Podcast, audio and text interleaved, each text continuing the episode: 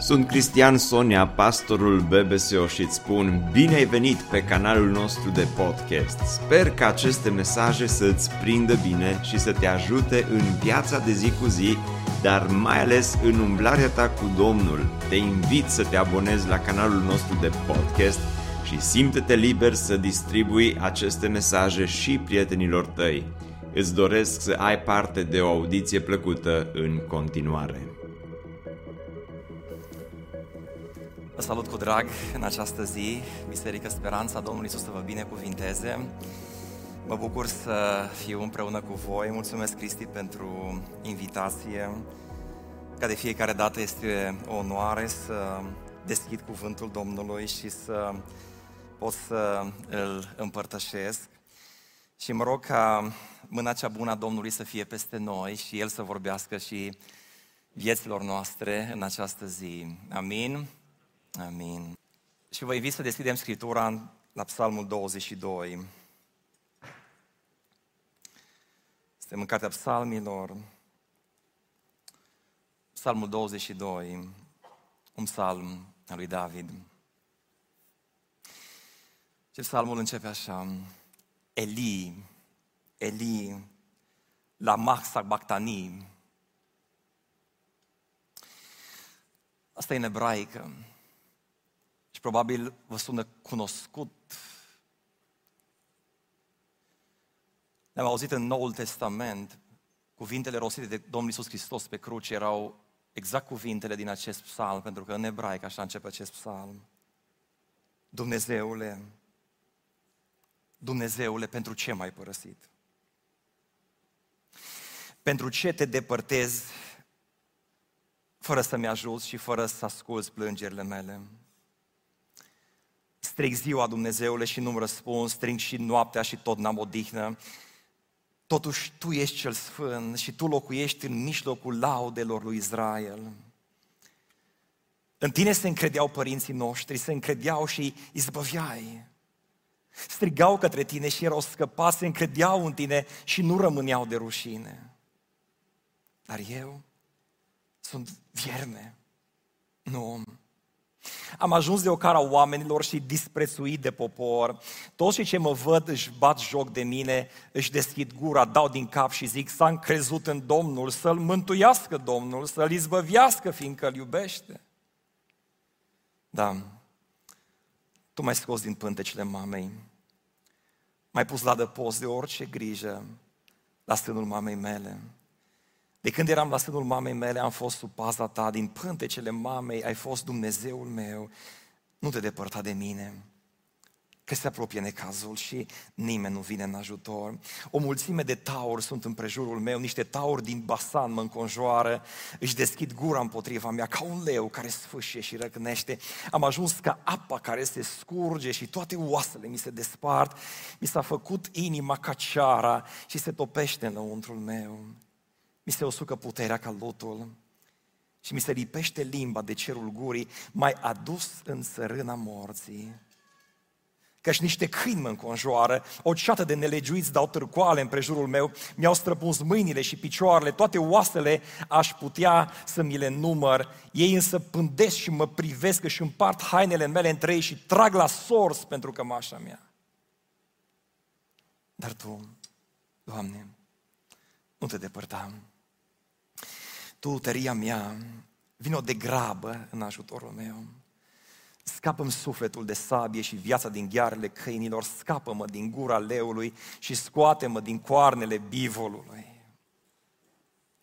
Voi vesti numele tău, fraților mei, și te voi lăuda în mijlocul adunării. Cei ce vă temeți de Domnul, lăudați-l. Voi toți sămânța lui Iacov, stăviți-l, cu tremurați-vă înaintea lui, voi toți sămânța lui Israel căci El nici nu disprețuiește, nici nu urăște necazurile celui nenorocit și nu-și ascunde fața de El, ci îl ascultă, că strigă către El. În adunarea cea mare tu vei fi pricina laudelor mele și îmi voi împlini juruințele în fața celor ce se tem de tine. Cei săraci vor mânca și se vor sătura, cei ce caută pe Domnul îl vor lăuda, vesele să vă fie inima pe vecie, toate marginile pământului își vor aduce aminte și se vor întoarce la Domnul, toate familiile neamurilor se vor închina înaintea ta, căci a Domnului este împărăția, El stăpânește peste neamuri, toți cei puternici de pe pământ vor mânca și se vor închina și ei.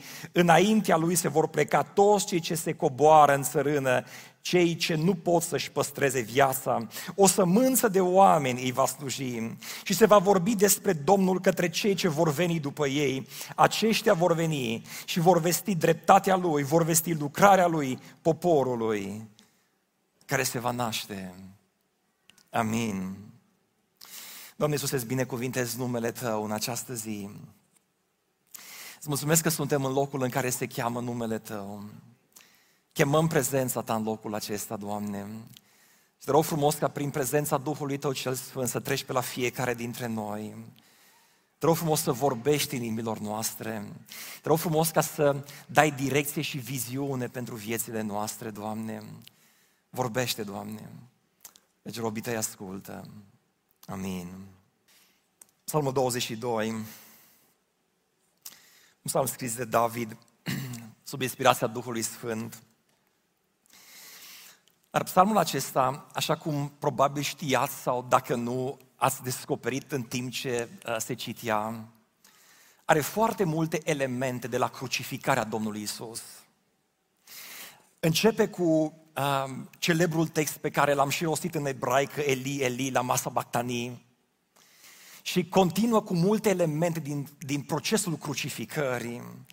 Um, străpungerea, mi-ai străpuns mâinile și picioarele, uh, își împart hainele mele între ei și trag la sors pentru cămașa mea. Și alte și alte uh, uh, uh elemente care sunt elemente mesianice în textul acesta. Dar lucrul acesta nu este văzut doar de către noi creștinii când ne uităm la Psalmul 22. Unii dintre marii rabini evrei au observat că Psalmul 22 n-a fost un psalm doar al lui David, în care David vine și își explică și își așează nenorocirea. Și am să citesc pe Rabbi Shlomo Isaac, Uh, pe, pe numele scurt Rashi, un uh, mare rabin uh, evreu de la sfârșitul secolului XI. El spune în felul următor, acest, de ce mai părăsit, Doamne? Era destinat, spune el, pentru cei care urmau să meargă în exil. Și David recită această rugăciune pentru viitor. Și aș, aș mai adăuga ceva. El o vede Rashi o vede ca și o rugăciune pentru cei care vor fi duși în exil. Noi o înțelegem prin multitudinea elementelor că sunt elemente mesianice, dar mai înțelegem ceva din textul acesta, că textul acesta este ceea ce David vine și așează înaintea noastră, cu care de multe ori ajungem să ne identificăm. Și mesajul din această zi se numește Iarna Sufletului. Și prima parte a textului, până în versetul 21, ne vorbește despre ceea ce experimentezi în iarna sufletului. Care sunt lucrurile care te lovesc când ajungi în iarna sufletului? Și în partea a doua este ceea ce faci în iarna sufletului. Este biruința care vine în iarna sufletului.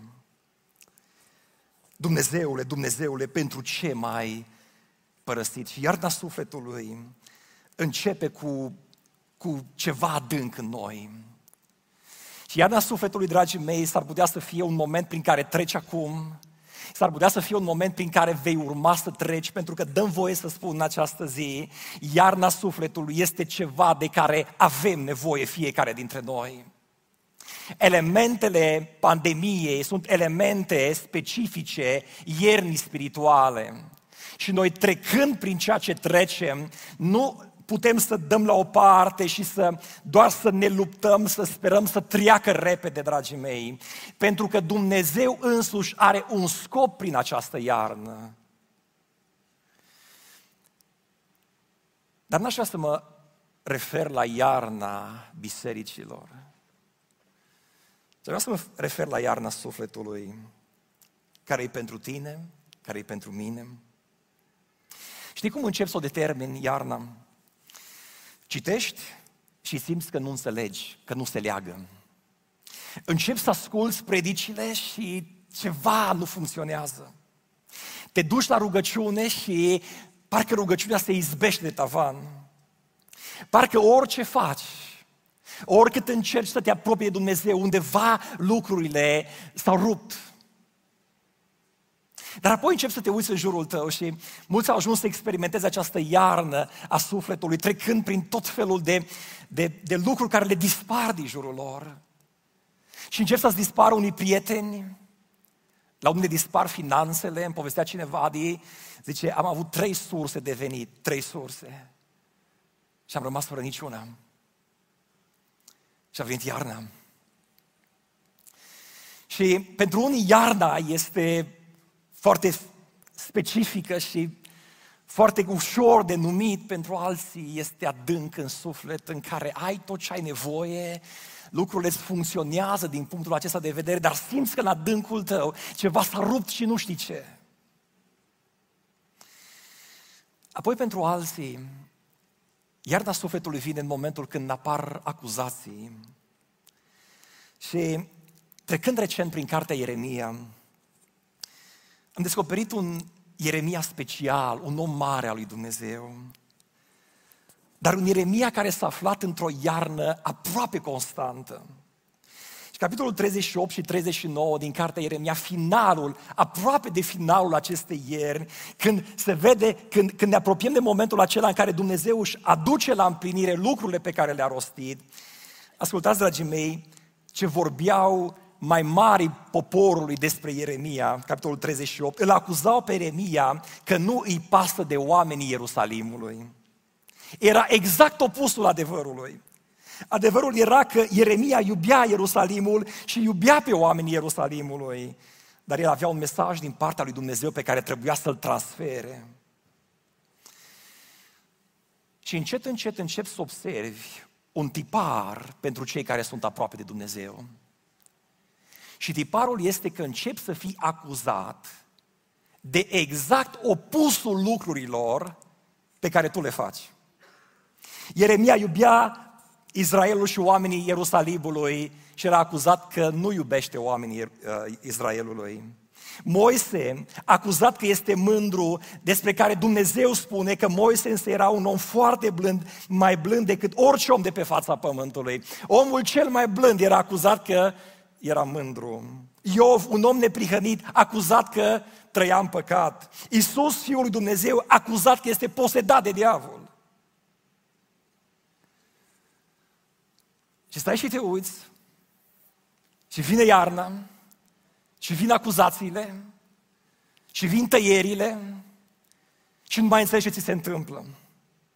Și în momentul acela începem să reacționăm. Și una dintre primele reacții pe care o avem este că începem să dăm înapoi, începem să ne închidem în noi. Începe abandonul, bucățică cu bucățică, din ceea ce stăpâneam în viața noastră. Începe să apară amărăciunea. Începe să apară amărăciunea datorită supărării și începi să te superi pe tine, poate ai avut erori pe care le-ai făcut și începi să te acuzi de ceea ce ai făcut. Începi să te superi pe ceilalți care te acuză pe nedrept. Începi să te superi pe Dumnezeu care ți-a luat, nu-i așa, ceea ce ai avut până atunci. Și după amărăciune, dragii mei, încep să apară gândurile celui rău și diavolul vine și te servește în astfel de momente de iarnă și vine și îți explică și spune tot soiul de lucruri. Și unul dintre lucrurile pe care ți le spune este că există un moment, un, o substanță, o persoană, că există ceva care îți poate aduce liniște. Și pentru unii apar drogurile. Pentru alții apare relația fatală, în care cineva vine și am avut o astfel de situație recent cu un cuplu, în care datorită tensiunilor care erau acolo între ei, datorită iernii care s-a așezat acolo în cuplu, a apărut o ea. Și fără ca să-mi spună absolut nimic, m-am uitat la el și am simțit că mă conectez și am spus, știi, din partea Domnului ceva. Vreau să spun, nu, nu trebuie să recunoști absolut nimic, dar vreau să spun ce ți s-a întâmplat. Vreau să spun că a venit persoana asta și ți-a servit exact ceea ce aveai nevoie să auzi. Și tu erai în iarnă și erai la pământ și erai terminat și a venit persoana asta și ți-a dat și ți-a spus și te-a lăudat și te-a flatat și te-a ridicat până în momentul în care ai căzut și s-a uitat la mine și nu venea să creadă că... De, cum, de unde știi? E atât de simplu. E parte din stratagema diavolului. Își trimite oameni care să spună ceea ce tu crezi că ai nevoie în momentul acela. Îmi povestea cineva ceva vreme în urmă că a ajuns într-un moment teribil al vieții, o iarnă teribilă. Și ce sunt un luptător și niciodată nu mi-am plâns de mine, niciodată nu mi-am plâns de mine, dar în seara aceea n-am mai putut. Și am simțit pentru prima dată că am dreptul să-mi plâng de milă.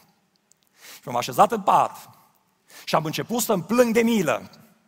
Și am început să spun lucruri și să gândesc lucruri și să-mi plâng de milă. Da, asta e să spun și să rostesc și să spun.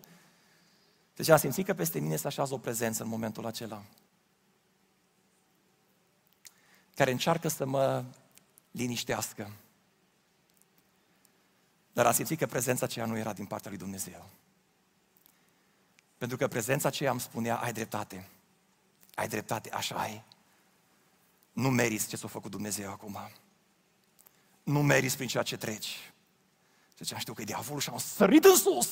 Și am zis, în viața mea niciodată n-am să mai permit ca să mai trăiesc în astfel de momente în care să-mi plâng de milă. Pentru că diavolul e acolo și e dispus să-ți plângă de milă. Și e dispus să te mângâie și să spună că da, Dumnezeu nu a făcut bine ce a făcut, că te trece prin așa ceva, că tu care ai făcut atâtea pentru Dumnezeu, că tu care ai făcut atâtea pentru familia ta, că tu care, care... Și îți va spune diavolul și îți va aduce cuvinte și îți va da tot soiul de oameni în jur care să te ridice. Dar nu pentru că Dumnezeu îi trimite, ci pentru că diavolul îi trimite. Și încet, încet ajungi să trăiești în păcat. Pentru că diavolul spune că asta e soluția pentru iarna prin care treci. Numai că odată cu intrarea în păcat, Duhul Domnului care este acolo în tine începe să-ți vorbească. Și încep să se întâmple tot soiul de lucruri acolo. Și încep să realizezi că nu-i bine și diavolul vine și spune în momentul acela când realizezi că nu-i bine și începe să te facă de rușine și să se explice că ești o rușine și pentru tine și pentru ceilalți. Și în momentul ăla te uiți la tine și zici că viața ta s-a terminat și ești nenorocit și distrus. Că te-ai supărat pe tine, ai supărat pe ceilalți, l-ai supărat pe Dumnezeu și începe să te învinovățească și să te condamne și și iarna parcă nu se mai termină și dintr-o iarnă normală se adâncește tot mai mult și tot mai tare și tot mai tare. Îmi povestea cineva recent, acela de 14 ani, am trăit în casa părinților și a fost un rai. Tata om de afaceri, funcționau lucrurile atât de bine, am avut tot ce ne-a trebuit în viață, tot ce ne-a trebuit. Și în șase luni de zile, în șase luni de zile am pierdut absolut tot. A venit falimentul și a venit dezastrul. Și am ajuns ani de zile după aceea să trăim din mila bisericii. Biserica ne-a susținut ani și ani de zile. Pentru că tata a fost atât de tare lovit în momentul acela, încât n-a mai putut să se ridice. A venit o iarnă atât de cruntă peste el, n-a identificat problema, nu și-a identificat păcatele și a început să, să, să, să se retragă în el, să-i acuze pe ceilalți, au izbunit certurile și violențele în familie, a ajuns divorțul și au trecut 15 ani și lucrurile sunt tot acolo. Și psalmul 22, dragii mei, ne aruncă o perspectivă a ceea ce simțim de multe ori atunci când suntem în iarna sufletului. Și David rostește un cuvânt pe care ajung unii să-l rostească când ajung acolo. Zice, eu sunt vierme, nu om. Imaginează-ți durerea aceea atât de mare, încât diavolul să se uite la tine și să spune, ești un vierme și tu să zici, da, sunt un vierme. Poate alt, altora vă spune altceva. Poate sunt alte cuvinte pe care le rostește și alte cuvinte care poate în timpul săptămânii le lăsați să vină și să vă amăgească și să vă apese și să vă lovească și să cădeți în interior. Am ajuns de o cara oamenilor și disprețuit de popor și astea sunt momentele acelea de iarnă în care ai senzația că toată lumea este împotriva ta. Când nimănui nu-i place de tine, când ești disprețuit de toți. Toți cei care mă văd își bat joc de mine. Își deschid gura, dau din cap și zic, s-a crezut în Domnul să-L mântuiască, Domnul să-L izbăvească, fiindcă Îl iubește. O mulțime de tauri sunt în prejurul meu, niște tauri din Basan mă înconjoară, își deschid gura împotriva mea ca un leu care sfâșie și răgnește. Am ajuns ca apa care se scurge și toate oasele mi se despart și încep să simți fizic aceste atacuri. Și încep să simți fizic iarna care este peste tine. Întrebarea este doar de ce îngăduie Dumnezeu astfel de vremuri. Pentru că dacă nu ai trecut prin așa ceva, să știi că vei trece. Pentru că aș vrea să spun ceva în această zi. Dumnezeu aduce intenționat și îngăduie intenționat iarna în viața noastră. Dumnezeu este Cel care orchestrează iarna în viața noastră pentru că are un scop cu noi. Și, dragii mei, n-am înțeles foarte bine lucrul acesta decât în momentul în care am început să studiez un pic lucrurile și să înțeleg ce se întâmplă în agricultură în momentul în care vine iarna, de ce este necesară iarna. Mi-a plăcut iarna doar pentru partea aceea de om de zăpadă în copilărie și un pic de, de schiat și de dat cu sania și cam atâta. În rest, iarna, dragii mei, nu, nu știu la câți dintre voi vă place iarna, pur și simplu să, să, să ziceți, abia aștept să vină iarna și să, să fie frigul ăla de minus 20 de grade și să crape lemnele și să degeri de frig și să nu funcționeze mașina și să abia aștept să vină iarna și să, să tremur de frig. Nu știu, nu știu la câți dintre voi vă place iarna așa de tare.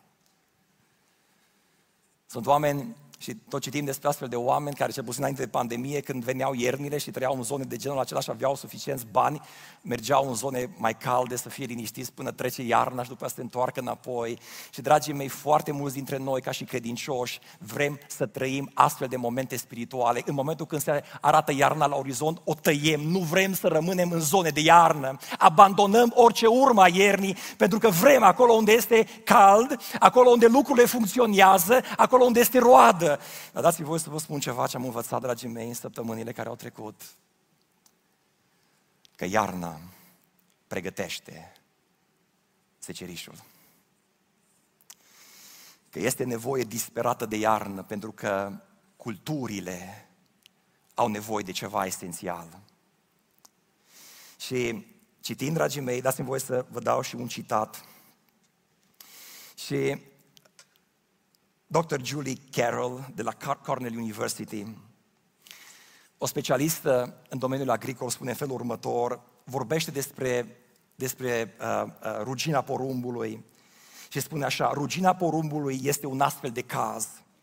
Bacteria care cauzează boala iernează în gândacul de purici.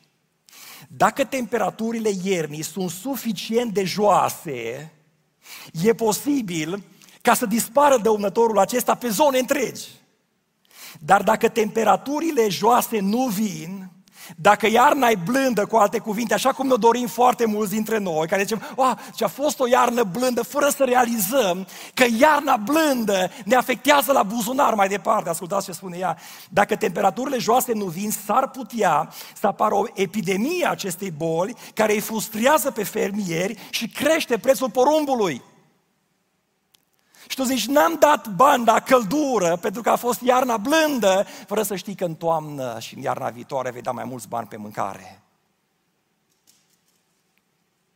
Pentru că iarna este lăsată de Dumnezeu ca să nimicească dăunătorii. Și unul dintre momentele esențiale ale vieții noastre este momentul acela în care înțelegem că în jurul nostru și peste noi s-au așezat dăunători. Și nici măcar nu realizăm că sunt așezați peste noi dăunători, pentru că am ajuns să ne, să, să ne complacem cu ei. Credem că este sezonul pro-animale. Știți cum e sezonul pro-animale? Sezonul acela în care îți cumperi pisica și o pui cu tine în casă, în care îți cumperi câinele și îl pui cu tine în casă. Sezonul acela în care te duci și vezi gândacii acolo pe, pe plantele care încep să crească și te uiți la ei să zici ce drăguț sunteți, vai, ce frumos sunteți. Și vezi viermi acolo și vezi, vezi, vezi omidele acolo și vezi cum ți-a atacată recolta și tu te uiți și zici, vai ce drăguț sunteți! Va, cum? Noi trebuie să iubim animalele. Cum să, cum să alungăm dăunătorii? Nu se poate așa ceva. Vai drăguțul de el, uite ce frumos mănâncă frunzele și cum... Știi, în momentul când îți dai seama că te-ai împrietenit cu cine nu trebuie, în momentul când vine recolta și trebuie să te duci să, să sculegi și nu mai ai ce să culegi.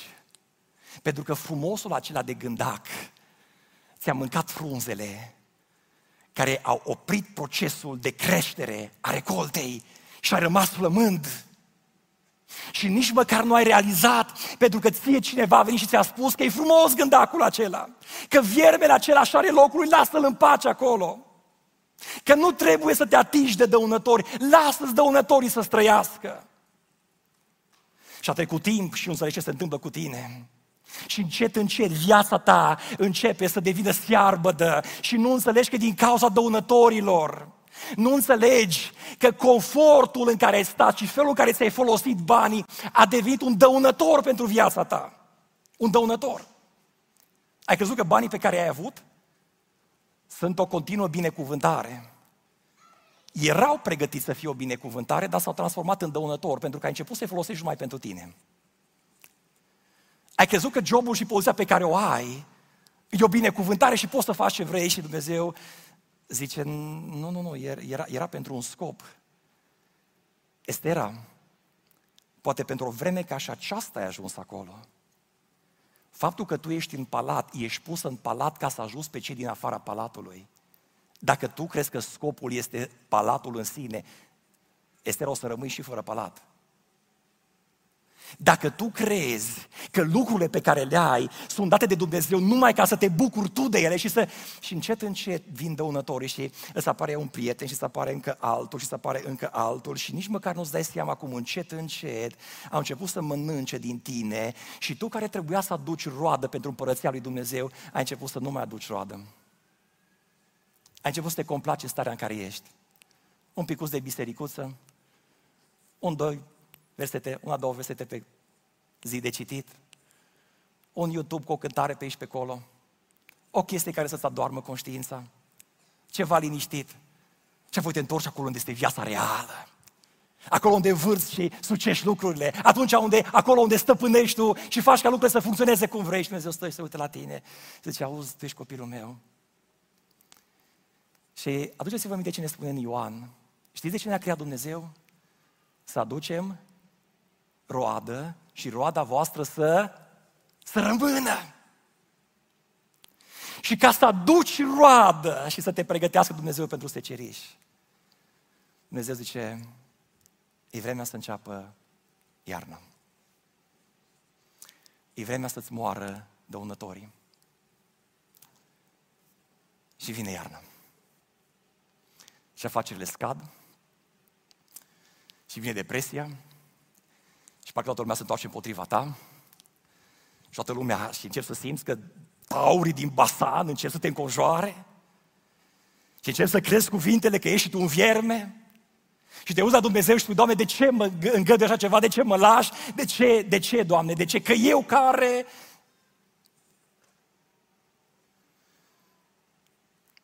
Și Dumnezeu vine și spune, Auzi,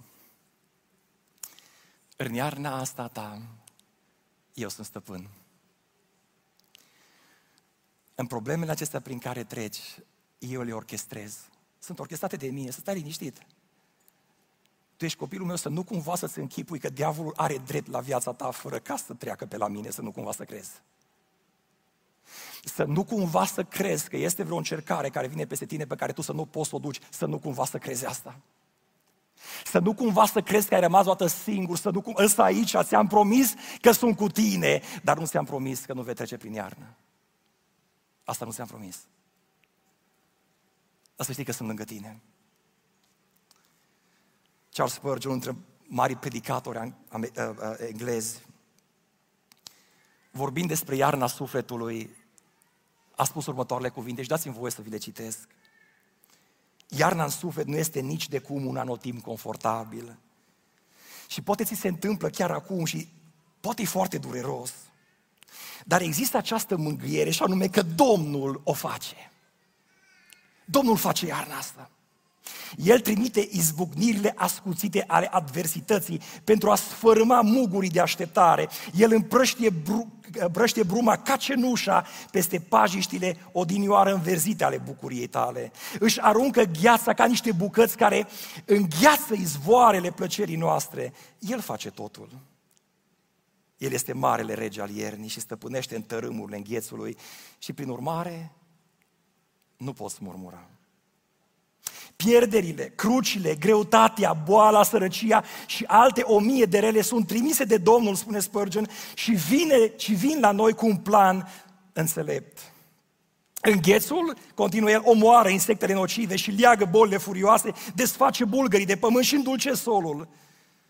O, dacă astfel de rezultate bune ar urma întotdeauna iernii noastre de suferință. Dar cum ajungem să prețuim noi focul în astfel de momente? Cât de plăcută este strălucirea lui veselă. Așa trebuie să-L privim pe Domnul nostru, care este sursa constantă de căldură și mângâiere în fiecare moment de necaz. Să ne apropiem de El și să găsim în El bucurie și pace. Să ne înfășurăm în hainele calde ale promisiunilor sale și să mergem la muncile care se potrivesc anotimpului pentru a nu fi ca leneșul care nu ară din cauza frigului. Și atunci El va cerși vara și nu va avea nimic. Iarna vine. Pentru că Dumnezeu te iubește mult prea mult ca să nu te lase să treci prin iarnă. Și dacă ești ca unul dintre acei oameni bogați care trăiește în zone cu patru anotimpuri și când vine iarna se urcă în avion și pleacă într-o zonă caldă, să știi că Dumnezeu nu te-a pregătit pentru așa ceva și nu te-a proiectat pentru așa ceva, ci te-a proiectat să treci prin iarnă. Pentru că Dumnezeu vrea să aduci rod.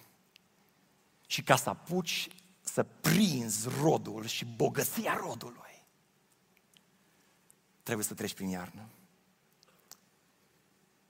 Și iarna, dragii mei, ne face să ne oprim de multe ori. Iarna ne face să ne simțim nefolositori. Iar ne face să credem că totul s-a sfârșit, că nu va mai fi niciodată. Mai țineți minte C.S. Lewis, croniște din, Narnia? Mai țineți minte discuțiile acelea în care parcă nu mai, niciodată nu o să mai fie vară din nou, nu o să mai fie primăvară niciodată, pentru că e veșnică iarnă în Narnia. Și dăm voie să spun când se termină iarna, pentru că există un final al iernii. Și finalul acesta al iernii ține foarte mult de răspunsul tău și răspunsul meu în iarnă. Iarna aceasta ține până în momentul în care ai ajuns să îmbrățișezi durerea, să îmbrățișezi respingerea, să îmbrățișezi pe cei care ajung să te huliască, să îmbrățișezi falimentul. Să-i mulțumești lui Dumnezeu pentru el să spui, Doamne, îți mulțumesc că faci ca dăunătorii să moară. Pentru că de multe ori dăunătorii sunt în noi înșine. Așteptările noastre, visurile noastre, care nu sunt de la Dumnezeu, ci din firea noastră pământească, scroite de diavol așezate în mințile noastre. De multe ori dăunătorii aceștia sunt atât de parșivi, sunt așezați adânc în noi și nevoie de o iarnă cruntă și adâncă ca Dumnezeu să-i scoată afară de acolo, să-i facă să înghețe și să moară. Știi când se termină iarna? Nu doar e suficient să îmbrățișezi durerea și falimentul, ci trebuie să-ți înveți lecția din durere și din faliment. Să înțelegi de ce te-a trecut Dumnezeu pe acolo, să lași ca lumina Duhului Sfânt, Dumnezeu să spună degetul pe problemă, să zică, uite, asta trebuie să o rezolvi. Uite, pe ei trebuie să ierți. Uite, pe ei trebuie să iubești. Știi momentul acela, când, când stai și îl citești pe Vurbran, rămâi, ră, ră, rămâi șocat, dragii mei, și în, în, înțelegi de ce s-a încheiat iarna pentru el, așa de fain. Omul a ajuns să-și îmbrățișeze, să-și iubească torționarii. Și asta e ceva ce trece dincolo de înțelegerea noastră. Atâtea consilieri am și atâta, atâta vorbesc cu oameni și când ajung în punctul acela al, al, al înțelegerii și a acceptării și al iertării celui care te calcă în picioare, oh, ce greu și ce complicat e. Atât de greu și de complicat e momentul acela. Atât încercăm să ne justificăm, cum să-i respingem, cum să plecăm, cum să facem să dispară, cum să... Și Dumnezeu spune, nu vor pleca și nu vor dispărea. Până în momentul în care vei ajunge să-ți îmbrățișezi torționarul. Până în momentul în care vei ajunge să iubești așa cum a iubit Isus Hristos. Până în momentul când acolo pe cruce să poți să spui, iartă-i, Tată, că nu știu ce fac. Și abia atunci începe să apară soarele. Abia atunci începe iarna să se sfârșească. Dar dăm voi să spun care sunt lucrurile care trebuie să le faci în iarnă și ce se întâmplă acolo în iarnă, ca să poți să termini cât mai repede, să, să îmbrățișezi durerea, să îmbrățișezi suferința. Să... Dar mai este încă ceva. Moise a trăit o viață superbă, cu diplome și onoruri, până în momentul în care Dumnezeu a zis, trebuie să te ridic mai sus. Dar ca să te ridic mai sus, trebuie să fac toți dăunătorii din viața ta să moară. Și uite-l pe Moise al nostru, ajuns, dragii mei, din numărul 2 sau 3 în, în, în, în împărăția hegemona vremii respective, a ajuns un cioban la oi. Și nici măcar nu erau oile lui, ci erau oile socrului.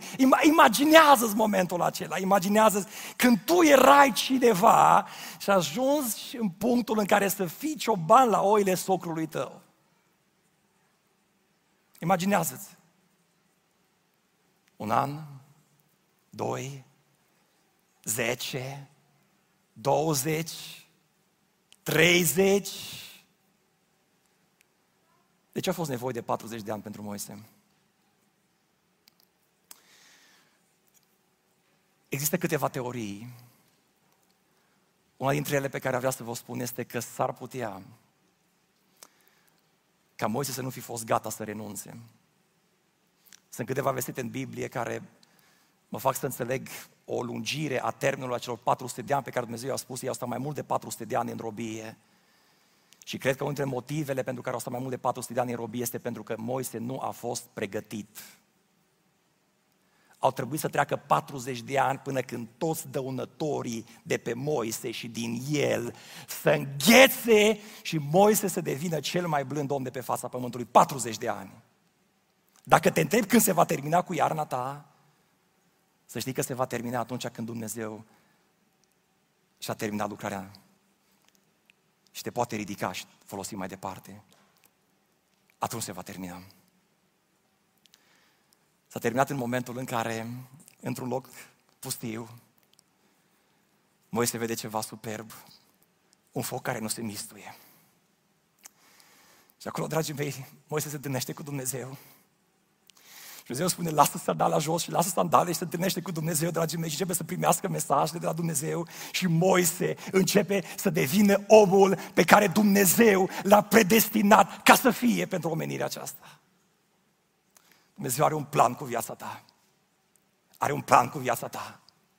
Dar dăunătorii au năvălit în tine și peste tine și Dumnezeu te trece prin iarnă ca cei dăunători să moară, ca tu să poți să fii ceea ce Dumnezeu te-a pregătit să fii.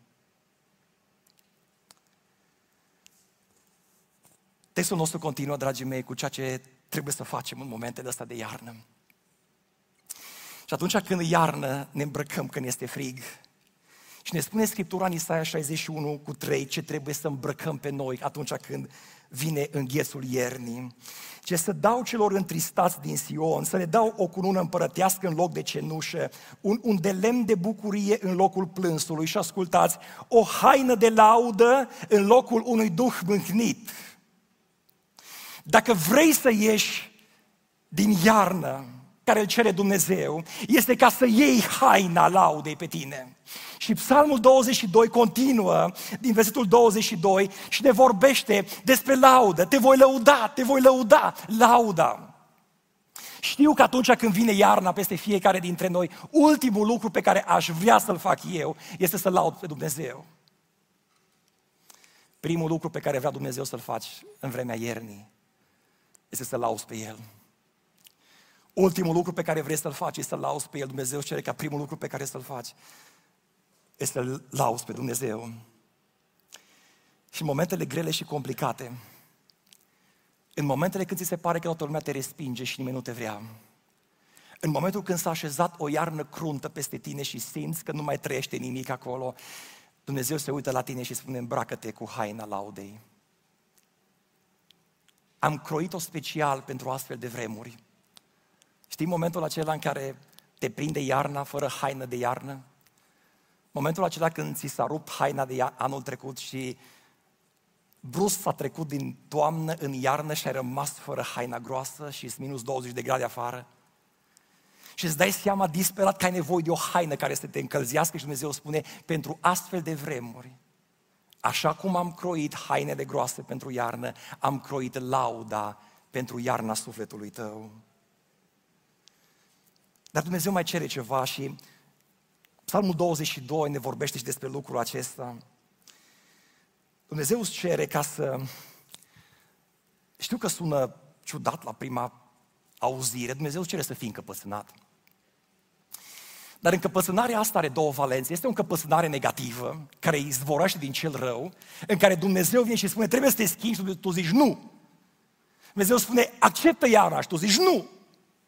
Îmbrățișează suferința și tu zici nu. Asta e încăpățânarea din sfera cealaltă. Dar este o altă încăpățânare pe care o așteaptă Dumnezeu de la tine, care se numește, pe care El, Dumnezeu, o numește credincioșie. Primul lucru ia haina de laudă și apoi rămâi credincios și rămâi în picioare. Și oricât e de grea iarna, redu lucrurile, dar rămâi în picioare, conectează-te. Pe...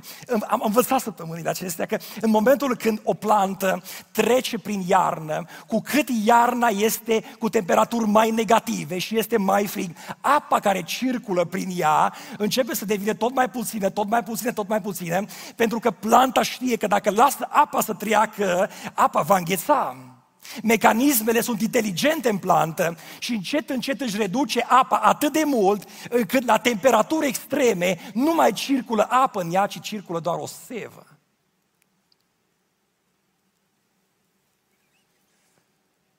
Dumnezeu îți cere să rămâi credincios. Și în vremurile grele și complicate ale iernii, să rămână numai El în tine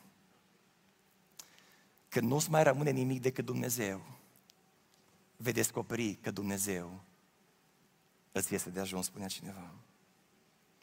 Și ultimul lucru cu care închei, i-am spus, Moise, ce ai în mână? Este întrebarea pe care Dumnezeu i-a pus-o lui Moise, acolo la rugul aprins. Moise ce ai în mână? Dumnezeu a făcut planurile și a spus ce se va întâmpla și cum va fi. Și Moise a început să tremure picioarele. Trecuseră 40 de ani și cred că atât de tare a fost lovit Moise și atât de jos coborât Moise și cred că a auzit de atâtea ori ești un vierme și cred că de atâtea ori și-a spus că e un vierme, încât în momentul când Dumnezeu a venit la el să spună că vrea să se, să-l ducă și să conducă un popor, Moise a zis, eu, eu, caută pe altul. Dumnezeu îi spune, Moise, ce ai în mână? Un toiag. Aruncă-l. Și Moise aruncă toiagul, dragii mei, se preface într-un șarpe. Și Moise din toată realizează în fața cui stă. Începe să fugă de propriul lui toiag. Dumnezeu spune, Moise, du-te înapoi și prinde-l de coadă. Du-te și pune mâna pe el, Moise. E vremea să te oprești din a fugi. E vremea să înțelegi că ți-am dat ceva. Că ai putere și autoritate. Că e vremea să te ridici. Că ți-ai prânz destul de milă, Moise. S-a dus Moise, dragii mei, și a pus mâna pe coada șarpelui și șarpele s-a transformat din nou în toiag. Știți cum se numește, cum, cum se numește conceptul acesta în Noul Testament? E conceptul de putere pe care ți-l dă Dumnezeu. Nu-i puterea ta proprie, dar ți-o dă Dumnezeu, e acolo cu tine. Și în Luca 10 cu 19 spune așa, iată că v-am dat putere să călcați peste șerpi și peste scorpii și peste toată puterea vrășmașului și nimic nu vă va putea vătăma. Și, dragii mei, îmi pare rău de cei care spun că versetul acesta a fost pentru ucenici și n-a fost nu pentru noi, pentru că este rostit în același context în care Domnul Iisus le spune acelorași ucenici, vă trimit ca pe niște miei în mijlocul lupilor. Și interesant că unii cred că e valabil pentru noi versetul care spune că El ne trimite ca pe niște miei în mijlocul lupilor, dar nu e adevărat versetul care ne spune că ne-a dat putere peste toată puterea vrăjmașilor ce înșelăciunea diavolului.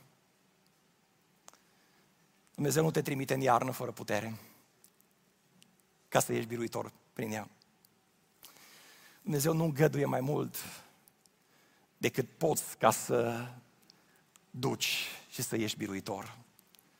Pentru că împreună cu ispita a pregătit și mijlocul ca să ieși din ea, ca să poți să o, ca să poți să o rapzi, ca să poți să ieși biruitor. Și Hristos se uită la tine și la mine și spune, dacă ești copilul meu, ți-am dat putere să calci peste șerpi și peste scorpii și peste toată puterea vrășmașului. E vremea, Biserică Speranța, să crezi că ai putere. E vremea să crezi că ai putere și că nimic nu te va vătăma. E vremea să crezi că puterea asta vine de la Dumnezeu și ai putere să biruiești încercările care vin. Și iarna. Pentru că acolo cu tine, în iarna sufletului, este Domnul iernii, cum îl numește Spurgeon. Este cel ce a orchestrat iarna. Nu ca să te rănească, ci ca să te pregătească pentru secerișul care urmează. Iarna nu-i pentru nenorocirea ta, iarna e pentru gloria lui Dumnezeu și pentru tine ca să fii un vas de cinste în lucrarea pe care Dumnezeu o are. Hai să plecăm capul așa cum stăm.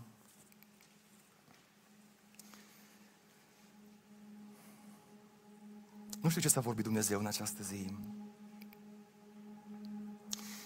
Nu știu în ce sezon al vieții ești. Nu știu dacă ești în toamnă și începi să simți ușor frigul iernii. Nu știu dacă nu cumva ești în plină iarnă și toate au înghețat și nu mai înțelegi unde e Dumnezeu. Dacă ai înțeles că iarna e orchestrată de El, în vederea secerișului care urmează pentru tine. Astăzi te chem la El să vii și să lauzi. Să spui, Doamne Iisuse, te lau și te glorific. Ești împăratul împăraților și Domnul domnilor. Ești cel fără început și cel fără sfârșit. Ești cel care ai în mână universul și ești cel care mi-ai promis că vei fi cu mine până la sfârșitul viacului. Vin în fața ta în această zi și îți mărturisesc momentele de necredință. Și îți mărturisesc amărăciunile și îți mărturisesc momentele în care am crezut că ești de vină tu. Și îți mărturisesc momentele în care am dat, de vină, am dat vina pe ceilalți și am dat vina pe mine și momentele în care am lăsat să cred ceea ce spune și psalmul, că sunt un vierme. Dar îți mulțumesc frumos că sunt un vas de preț în mâna unui olar iscusit. Îți mulțumesc frumos că mă pregătești pentru sparele seceriști.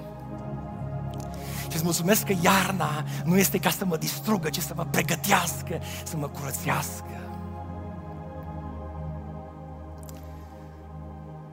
Laud numele Tău, Doamne Iisuse. Te binecuvintez pentru ceea ce faci în viața mea. Ne bucurăm mult că ai ascultat acest podcast și dacă ți-a fost de folos, scrie-ne un scurt mesaj la adresa aminarondbbso.ro aminarondbbso.ro Ne-am bucurat mult să te putem cunoaște, să știm cine ești și de unde ești. Dacă dorești să afli mai multe informații despre BBSO, despre cine suntem, care este viziunea noastră, intră pe site-ul bbso.ro. Îți mulțumesc că ești alături de noi și că ne ajuți să ducem viziunea mai departe. Așteptăm să ne reauzim cu bine la următorul podcast.